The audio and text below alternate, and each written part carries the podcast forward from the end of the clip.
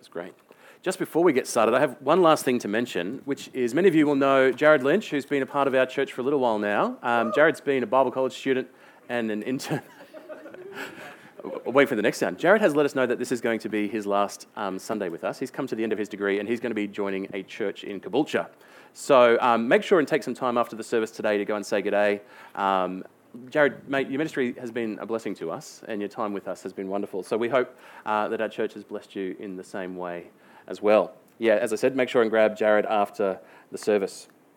Now, in our time in the, the Word, um, we have been making our way through the book of Proverbs, um, but on days like today, we do like to stop and do something fit for the occasion. Now, two weeks ago, when we, um, when we had a baptism service, we looked at John chapter 3, and so, hey, let's look at John chapter 4. Uh, that we can have a mini series within the series going. That's very exciting. Maybe we'll do John 5 in December at the next baptism service. I don't know what's in John 5 off the top of my head, but I'm sure it's, I'm sure it's applicable. Um, John 4 tells us the famous story of the encounter between Jesus and a lady who just gets known as the woman at the well. Um, we, we, give her a name, but I'm not going to. Um, and this, this encounter between Jesus and this lady uh, is, is extremely helpful for us to consider on a day like today. Um, we'll pick up the story in verse 4 of John 4. It says, He had to pass through Samaria, and so he came to a town of Samaria called Sychar, near the field that Jacob had given to his son Joseph. Jacob's well was there, and so Jesus, wearied as he was from the journey, was sitting beside the well. It was about the sixth hour a woman from Samaria came to draw water, and Jesus said to her, Give me a drink, for his disciples had gone away into the city to buy food. Uh, the Samaritan woman said to him, How is it that you, a Jew, ask for a drink from me, a woman of Samaria? For Jews have no dealings with Samaritans. Okay, so here's the setup for our story. It takes place at a place called Jacob's Well, which, um, just for fun, I've got a picture of it. It's still there. You can go and have a look at it in the Holy Land today um, though they've built a church around it. It's less outdoorsy than it was at the time when this was happening between Jesus and her. Um, here's, here's the first key piece of understanding uh, for this encounter that we need to, we need to have fresh in our memories. Um, John says it pretty well the Samaritans and the Jews did not get along. It's a thing that we need to understand. Samaria had been the capital of the northern part of Israel in the past, um, but through the course of history, the people from the north had been conquered and interbred with a foreign nation, which had led to a strong sense of both racial segregation between the Jews and the Samaritans, as well as religious conflict. Um, they shared a history. They shared some concepts of religion, but there was no lack of animosity between them and no small amount of differences either. Um, this is why the story of the Good Samaritan hits the way that it does when Jesus uses the Samaritan as the good guy in the story. And so here is Jesus, a Jewish man, talking to a Samaritan woman. And she's a little surprised. She's surprised because he's a Jew and he's speaking with her, and she's surprised because she is a pariah. It says that she comes to the well at the sixth hour. That's the middle of the heat of the day. That is not the time when you do the physically intense job of going and collecting your household's water for the day. Water is heavy, if you didn't know. She's coming at the well, coming to the well at the wrong time. She's avoiding the crowd. Uh, and we'll see more details that show this is probably because of the reputation that she has earned for herself. And here is Jesus speaking to her. Well, what does he have to say? Well, what happens next is that Jesus does the thing that he often, uh, that he often does, uh, where people are speaking to him and they say something pretty ordinary, something that you might consider normal conversation considering the circumstances, and then he starts talking about some eternal principle which is at best loosely related to what they had said to him. That happens quite often. Here's a good example of it. Jesus answered her, If you knew the gift of God and who it is that is saying to you, Give me a drink, you would have asked him, and he would have given you living water. Now, of course, Jesus doesn't actually expect him to walk up to the lady at the well and say, Would you give me a drink, please? And for her to go, Would you give me living water? It's, that's never going to happen. He's, he's drawing her in. The woman said to him, Sir, you have nothing to draw water with, and the well is deep. Where do you get that living water? Are you greater than our father Jacob? He gave us the well and drank from it himself, as did his sons and his livestock. Jesus said to her, Everyone who drinks of this water, you can picture him pointing at the well, everyone who drinks of this water will be thirsty again. Have you ever noticed that about water? Um, for my children, they will be thirsty again about three minutes before bedtime. That's the time when their thirst will be unquenchable. Everyone who drinks of this water will be thirsty again. But whoever drinks of the water that I will give him will never be thirsty again. The water that I will give him will become in him a spring of water welling up to eternal life. And the woman said to him, Sir, give me this water so that I will not be thirsty or have to come here and draw water. Jesus said to her, Well, go and call your husband and come here. The woman answered him, I have no husband. And Jesus said to her, You're right in saying, I have no husband. For you have had five husbands, and the one you now have is not your husband. What you have said is true. brutal. it's a little bit uh, almost rude, isn't it? Here we go. Here is the sign that Jesus is going to show this lady something special about himself. With this comment, um, he has put his finger right on the pulse of her personal life, her core need in existence. It's a little bit direct, perhaps, but he's not being mean. No, what he's doing is that he is revealing to her that he has miraculous knowledge about her life, that he knows exactly what he's talking about. And he's using that knowledge to speak directly to her pain, which is the part of her life where his message about the living water is going to connect most deeply. This is probably why she's here in the middle of the day and not in the morning with all the other people. For this lady, this moment of this man I'm speaking to, knows my secrets. He knows my shame. He knows my flaws. He knows my situation. It's a penny drop moment, and suddenly she realizes she's talking to someone special. She's not going to waste this opportunity. And so she asks him some of her big questions about God. What does she have to ask? We pick up the story in verse 19. The woman said to him, Sir, I perceive that you are a prophet. Our fathers worshipped on this mountain, but you say that in Jerusalem it is the place where people ought to worship.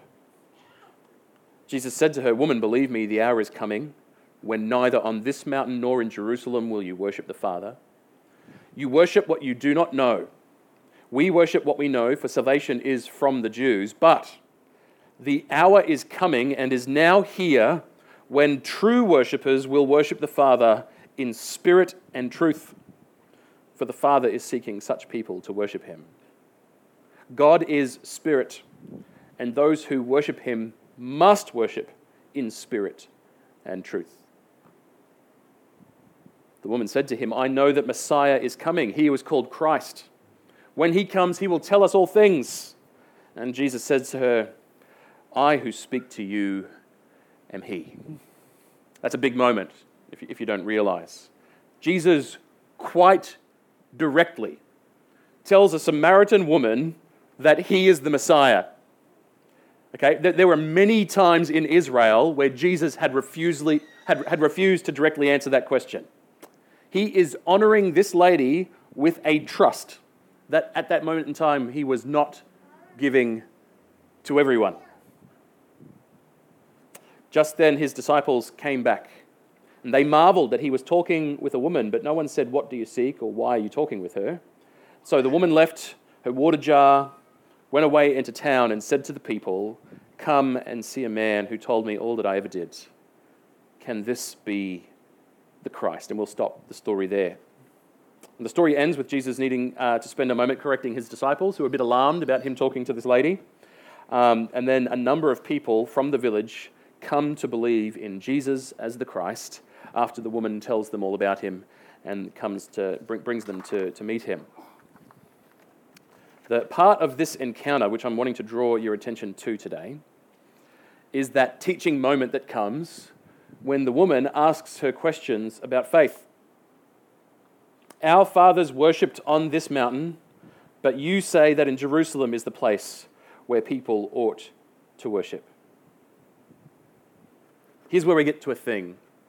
Uh, I think that if I was to walk down the street today and ask 20 different people, what is Jesus on about? That I would get 20 different answers. There is a lot of confusion about what it is that Jesus came into this world to accomplish. There is a lot of confusion over what it means to worship God. At this moment in time where the story is taking place, and between these two groups of people, the Jews and the Samaritans, the debates around God were over as much as anything else. Where? Where should we worship God? Think about this lady. She's living a very messy life. She has a lot of very big needs. She's doing stuff that is definitely outside of God's will for her, and she knows it.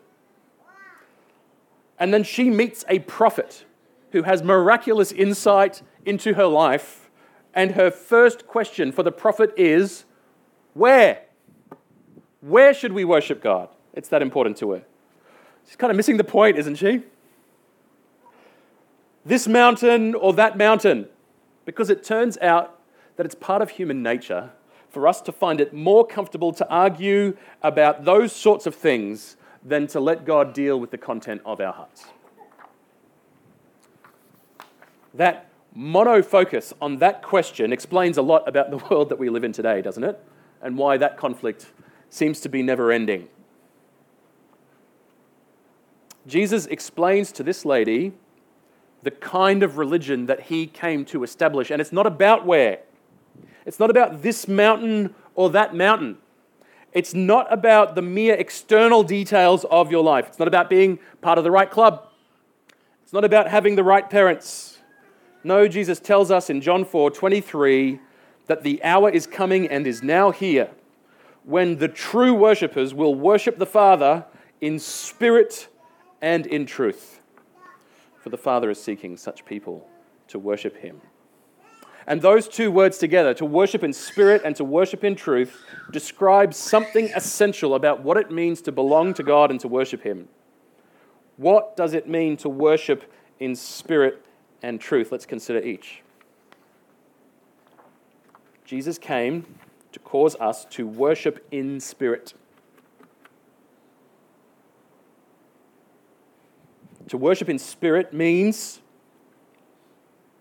to worship God in a supernatural way, a way which is enabled by the presence of the Holy Spirit dwelling within. That's what it is to worship in spirit. What I mean by that is that Christianity is a supernatural religion. The most important details about what it means to be a Christian are not about stuff that you can do. It's not about being a good person. It's not about doing the right actions. It's not even about being in church. All of those things are crucially important to a healthy life. But they are not the things of first importance. You can do all of those things and not be a Christian. at the most fundamental level, a Christian is somebody who has had a supernatural encounter with God, which has left us changed on the inside by his power and by his presence. The Bible teaches that we are all born separated from God by the problem of our sin. Sin is the thing in us that makes us hostile to God. We see it at work in us whenever we find ourselves doing things that we know we ought not to do, but we go there again and again and again. Perhaps like this lady at the well, there are things in your life that you know are outside of God's will, and yet they have a hold on you. Jesus here hints that from the point of view of this story, which happens before Easter, that at some point in that future, his worshippers will worship in spirit. And that is because when Jesus died on the cross, it was as a sacrifice to atone for sin and to bring forgiveness. That when he rose from the dead and ascended to heaven, he now, he now lives there forever and gladly sends the Holy Spirit to all who ask.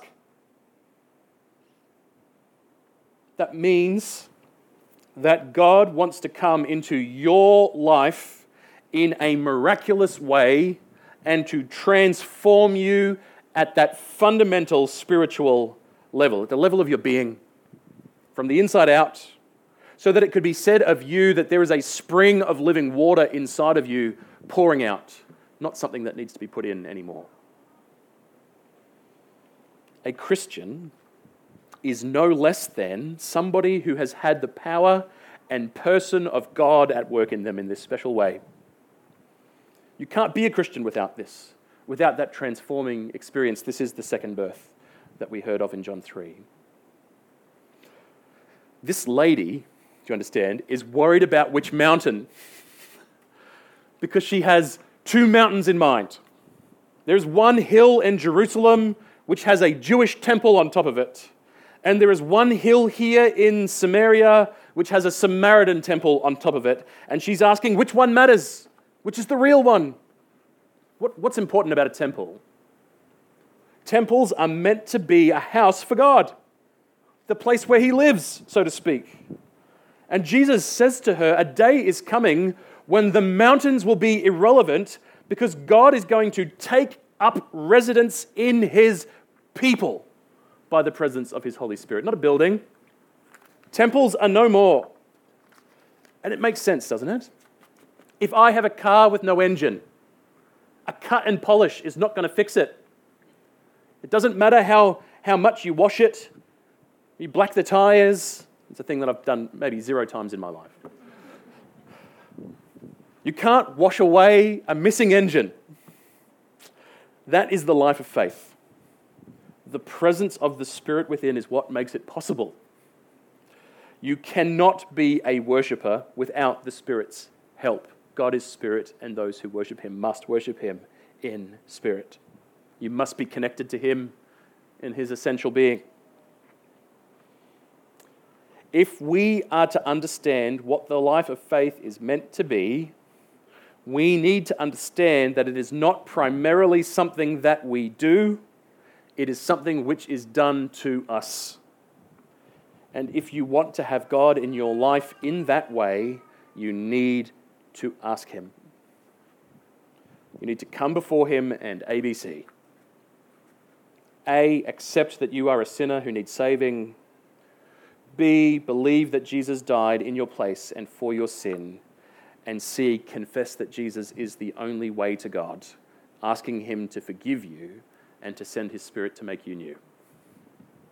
Jesus says He will give the Spirit to all who ask him in this way. If you had known who was speaking to you, you would have asked, and he would have given you living water. The offer is still good.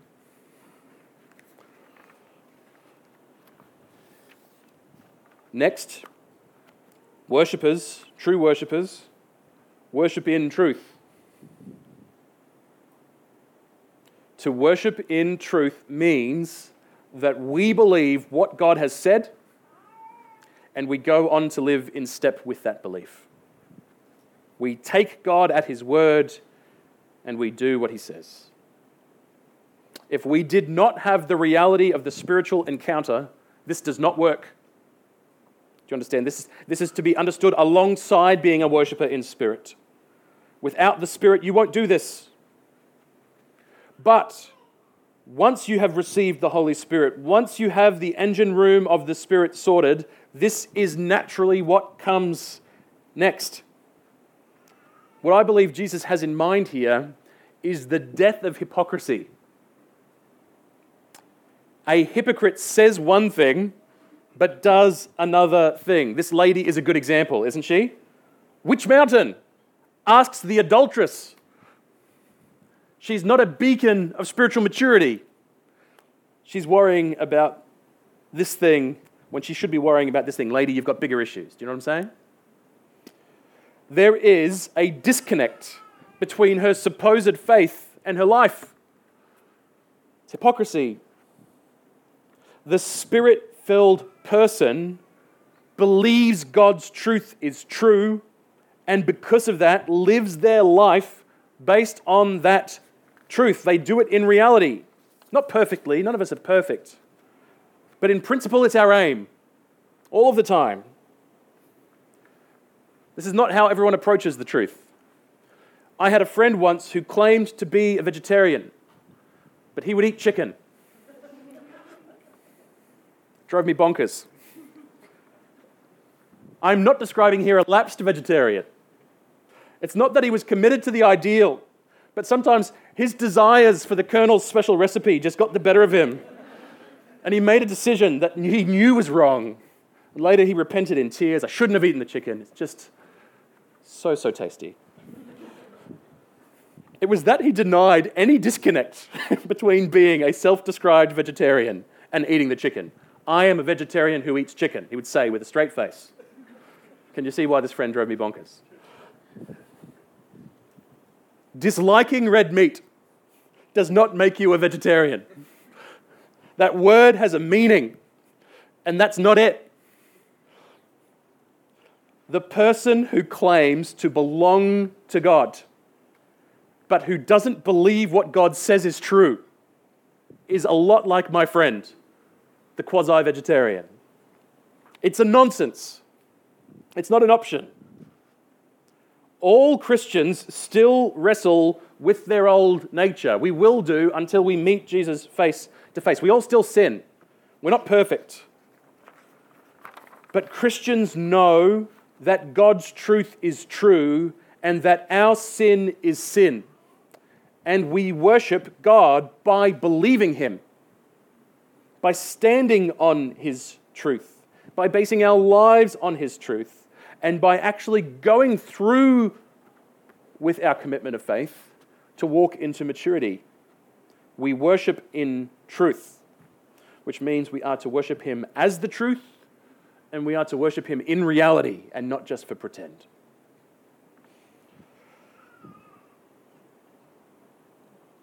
The day is coming and is now here when true worshippers will worship the Father in spirit and truth. God is seeking such people to worship Him. Well, today, we believe that we have found one of those people in Jacinta. We are going to be celebrating with her in just a moment that she believes that she has come to worship God in this way. Isn't that the most exciting thing? Uh, we're going to celebrate her relationship with God being like this through the symbol that Jesus gave us to celebrate it. She is going to be baptized. If you're unfamiliar with baptism, it is a, a symbol given to us by Jesus to perform at the beginning of the Christian life. It is a symbol which symbolizes two essential things about what it means to be a Christian. Firstly, it symbolizes the death and resurrection that we participate in in Jesus. As, as Jacinta goes under the water, it's like her old self being dead and buried under the ground. And as she rises again from the water, it is like her being born again to a new kind of life. Perhaps more relevant to our passage for today, the other thing it symbolizes is the renewal which comes by the Holy Spirit. As she goes under the water from, top, um, from tip to toe, she's going to be completely and utterly saturated, unless I miss a bit she comes up out of the water, which part of her still remains dry? The, that water symbolizes the saturating presence of God's Holy Spirit sent into all who have asked and we receive. Would you make Jacinta feel welcome? Because she's going to come up now and she's going to share with us the story came to know God.